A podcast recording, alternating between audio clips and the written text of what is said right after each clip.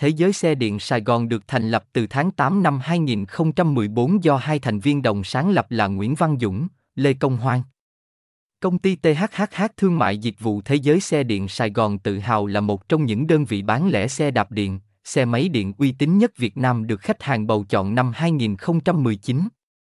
Với sứ mệnh phát triển hình ảnh một công ty hàng đầu trong ngành xe điện, chúng tôi luôn chú trọng đến chất lượng, lấy khách hàng làm trọng tâm.